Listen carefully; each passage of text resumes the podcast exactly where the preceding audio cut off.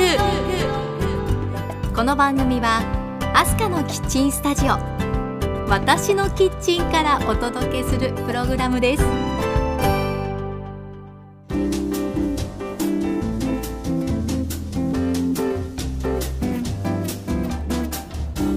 ハロー。前田アスカです。皆さんお元気ですか？アスカのキッチントークエピソード4です。今回も前田明日香のキッチンスタジオからお届けしていきます。我が家のキッチンカウンターにマイクを置いてお話ししていきます。ぜひ皆さんも忙しい手を少しだけ止めて一緒に一息入れませんか？私の対面キッチンの向かい側に座っている感じでこの番組を聞いていただければ嬉しいです。そうそう。お腹が空いているという方はぜひおやつもご用意くださいね。さて今回のポッドキャストは旅するパーソナリティ私前田明日香が10月末に2泊3日でソウルへ行ってきました。そこで前田トラベルのコーナーで韓国ソウルの旅を3回にわたって特集していきたいと思います。で今回はそのパート1となります。日程はいつもよりちょっと短かったんですけどソウルは短くても十分楽しめる場所ですね。ぎゅっと内容が詰まった旅になりまあ題して「食い倒れソウル旅」という感じでしょうか。もうそれほど食べて食べて食べまくってきました。そんなわけで今日はおやつスイーツ特集でお届けしていきたいと思います。お楽しみに。さあアスカのキッチントーク。今回もこの番組からハッピーな香りがあなたのもとへ届きますように。時にはちょこっと日々のスパイス役になれますように。最後までどうぞお付き合いください。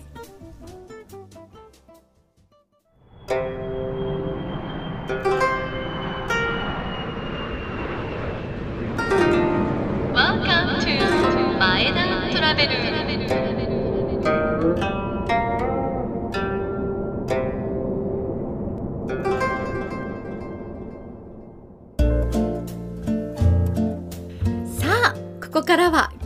旅するパーソナリティ私前田明日香が旅にまつわるトークをお届けする前田トラベルのコーナーです。今回はソウルの旅パート1まずはおやつタイムからいきたいと思います。おやつというか今日はソウルで買ってきたお茶とお菓子の試食をしてみたいと思います。実は私旅をすると必ず行く場所があるんです。さあそれはどこだと思います？皆さんは必ず行くところってどこですか？私が必ず行く場所それはスーパーマーケットなんです。アジアでもヨーロッパでも旅行した時には必ず地元のローカルなスーパーへ行くことにしています。有名な観光地に行かなくてもとにかくスーパーへは行く。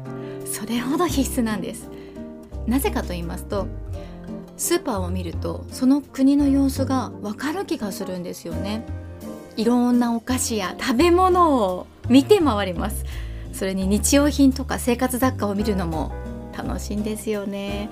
でスーパーにどんなものが置いてあるか品揃えを見て回ってパッケージなんかも日本と違ったりするので面白いんですよね。それでいてスーパーってお値段がお手頃だったりするじゃないですか。これも嬉しいポイントなんです。その日の特価品みたいなものも並んでいたりしますし一つ買うともう一つついてくるマークを探すとすごいお買い得ね。まあそんな感じでどこに行ってもやっぱりお得目線でお買い物を楽しんじゃいますね。なので私のルールとしていろんなものを食べてみたいですしそこに住む人の生活を感じたいので自分のお土産をスーパーで買ってで実際に食べてみて美味しかったものをお裾分けするというふうにしています。お土産物屋さんいろんなところにありますけど基本的にちょっとお高めなことが多くないですか？で空港では最後に買い忘れたものを買い足すという感じですかね。地元のローカルなスーパーはとってもリーズナブルな値段でいろんなものが買えますから特にばらまき系を求めるならおすすめですね。で今回もソウルのスーパーへ行っていろんなものを買ってきたんですよ。その中から今日のおやつは高麗人参の飴。高麗人参のお茶です。これは明洞そうですね。日本の渋谷とか原宿のような場所です。一番の繁華街なんですけどそこからちょっと歩いたところにあったスーパーでゲットしてきました。さて高麗人参の飴とお茶。今回初めて買ってみたんです。どんなパッケージかと言いますと赤とゴールドのカラーリングの箱に高麗人参の写真がなんとも神々しいですね。箱を開けると30包みきれいに並んでいます。これはお湯に溶かして飲むタイプですね。あもう見るからに体に良さそうな感じ。で飴の方も同じく赤とゴールドのパッケージングで 300g 入りたっぷりですね。しっかり結構入ってますよ。袋を開けた瞬間から高麗人参の香りがふわーっと漂ってきてますでは早速いただいてみましょうか。高麗人参茶を入れてきました。個包装になった一包みを湯飲みに入れてお湯 150ml くらい入れた感じですかね。なんかねごぼうの香りが漂っているんですがうーんあでもそれをもっと強くした感じですかね。これは体に効くんじゃないかなっていう香りがすごくしていてどんな味わいだろう？いただきます。あえ美味しい。うん。なんかもっと苦味とかあるかなとか思っていたんですけどすごくさらっと飲みやすくて。でほんのり高麗人参って深い甘みがある感じなんですね。うん。うん。優しい甘みを感じます。そのなんていうか砂糖の甘みとかとは違う大地の甘みなんでしょうかこれ。うん。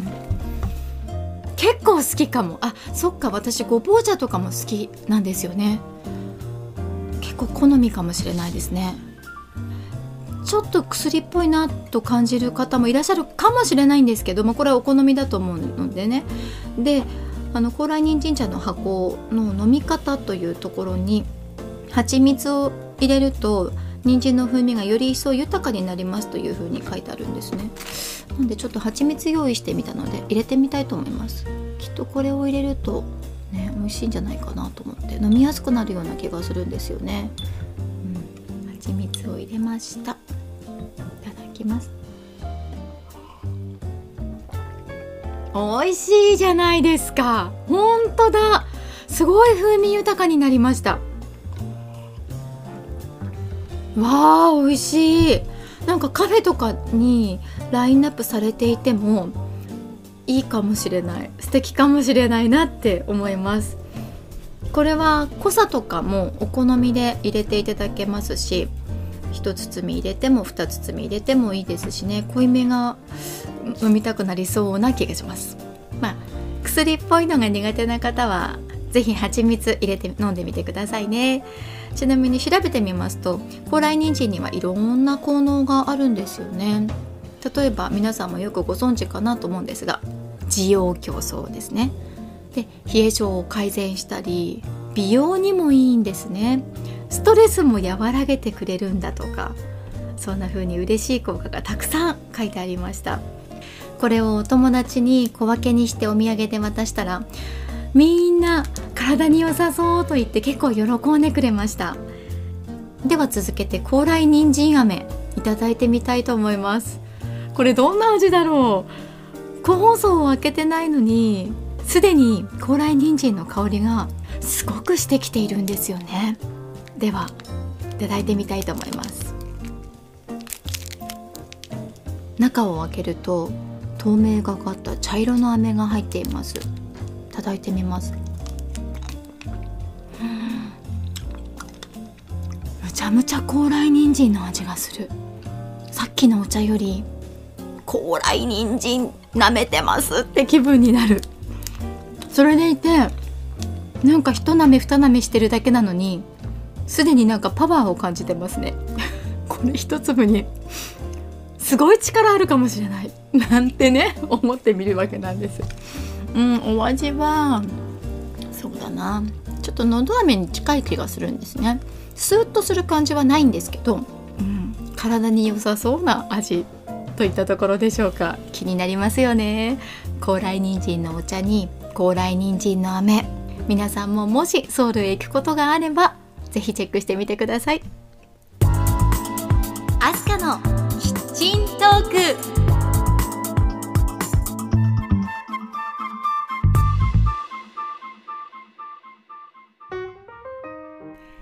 アスカのキッチントーク前田トラベルソウルの旅パート1さあ続いてはソウルのスイーツ情報をご紹介していきたいと思います。パッション5というお店で買ってきたケーキをいただきたいと思います。パッション5はソウルのハンナムドンにあるお菓子屋さんなんですけどここは間違いなくスイーツ天国でした。すごかったです。ケーキパンバームクーヘンなど全部でおよそ300種類ぐらいのスイーツがもうずらーっと並んでるんですね。クワクしてテンション上がってしまいました。ここはスイーツ好きにはたまらないお店ですね。でお店のあるハンナムドンというエリアには素敵なカフェが点在しているので街歩きにもぴったりのスポットですよ。でそのパッション5見た目に真っ黒なガラス張りの3階建てのビルの1階にありました。ちなみに2階がカフェ3階はイタリアンレストランです。門の前には黒服を着た方が立っていて正直案内されてもえここに本当にお菓子屋さんが入ってるの？何のビルなの？と 疑いたくなる感じでしたね。中へ入ろうと思って見上げると中央吹き抜けに真っ黒の大きなシャンデリアが飾られてあったんです。これまるで黒いもみの木に光を灯したみたいにや存在感ありましたね。どこか夜のお店っぽい雰囲気を感じますが一歩中に足を踏み入れるともうそこはいろんな種類のお菓子が並ぶお菓子の館です。甘い香りがふわーっと漂ってきてもう色とりどりで可愛くてごっつい外観とスイートなお菓子たちのギャップに驚かされました。でもこれでもかというほど美味しそうなラブリーなスイーツがずらりですよ。入り口からすぐにいろんなジャムがお出迎えしてくれました。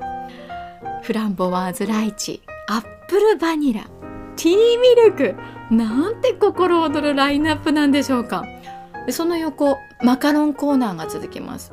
さらにチョコレートが並ぶショーケースがあってでアイスのコーナーにはいろんなアイスバーにアイスケーキバームクーヘンゾーンもあるしあー綺麗にカットされた断面を眺めていたらもうどれだけでも時間過ごせそうだなって思っちゃいます。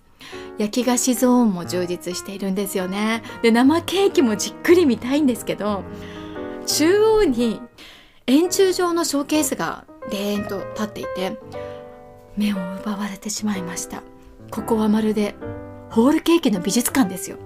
一番印象に残ったケーキはブルーミングホワイトローズとブルーミングレッドローズというケーキ。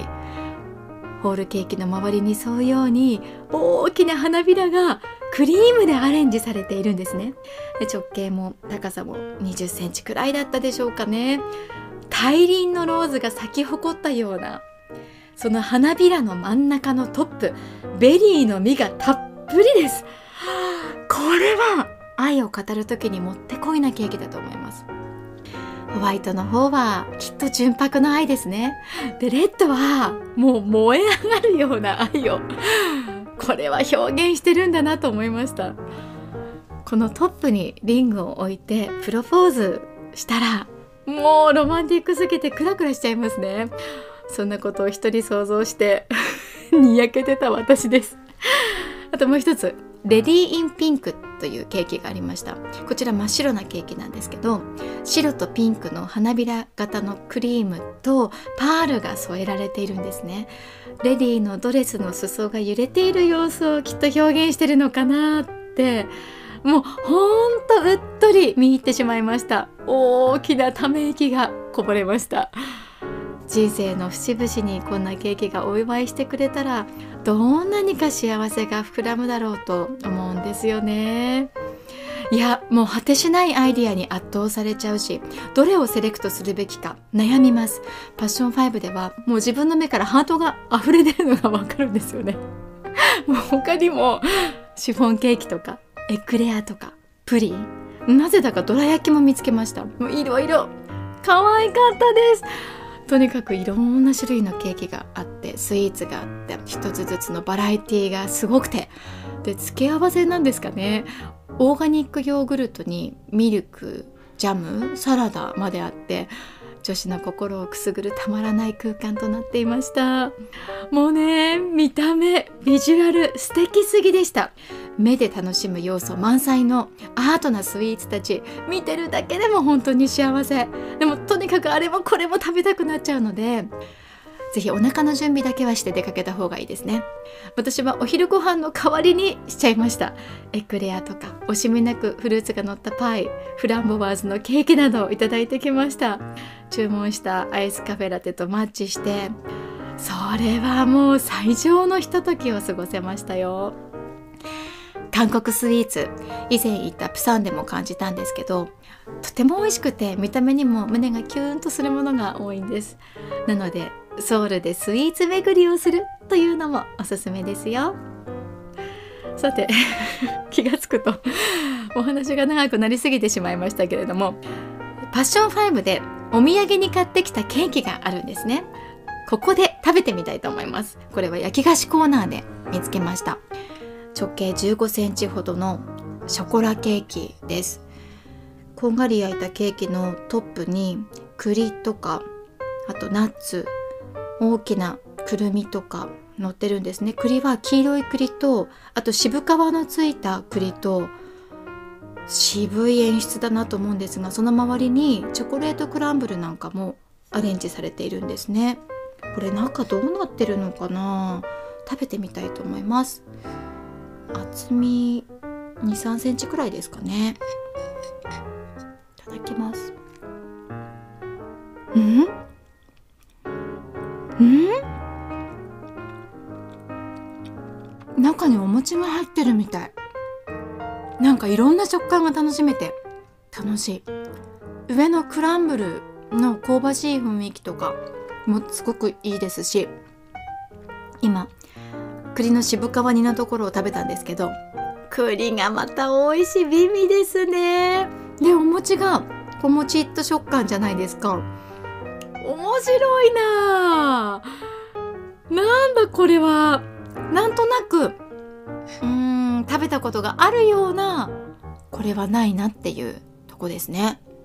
お餅が入ってるからかな。すごく親近感が湧くんですけど。でもこれ洋菓子なんですよね。こんなの初めて。面白い。このケーキお値段は1万5000ウォンでしたかね。日本円で1500円ほどでした。お土産にすごく、うん、喜ばれるんじゃないかなと思います。珍しいですしあとパッケージングもすごくおしゃれだったですよね。手土産にぴったりだと思います。あ生ケーキの方は1つ5600円ほどだったかなと思うんですね。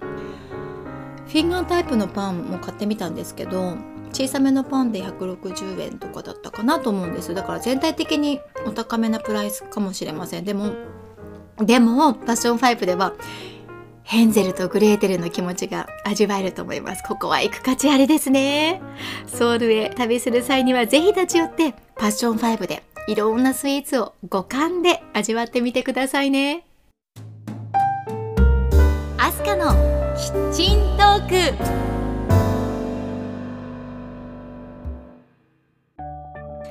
アスカのキッチントーク。あっという間にエンディングの時間がやってきました。今回もお付き合いありがとうございました。今日はソウルの旅パート1お届けしてきましたがいかがだったでしょうか？ちょっと話しすぎたかもしれないですね。次回のパート2ではソウルで一番にぎわっている市場カンジャンシジャンのお話をしたいなと思ってます。楽しみにしていてくださいね。アスカのキッチントーク。今回も聞いてくださってありがとうございました。次回の配信まで皆さん元気にお過ごしください。お相手は前田明日香でした。See you! 最後はアスカのウィスパーじゃんけん。いくよ。最初はグーじゃんけん。チョキ。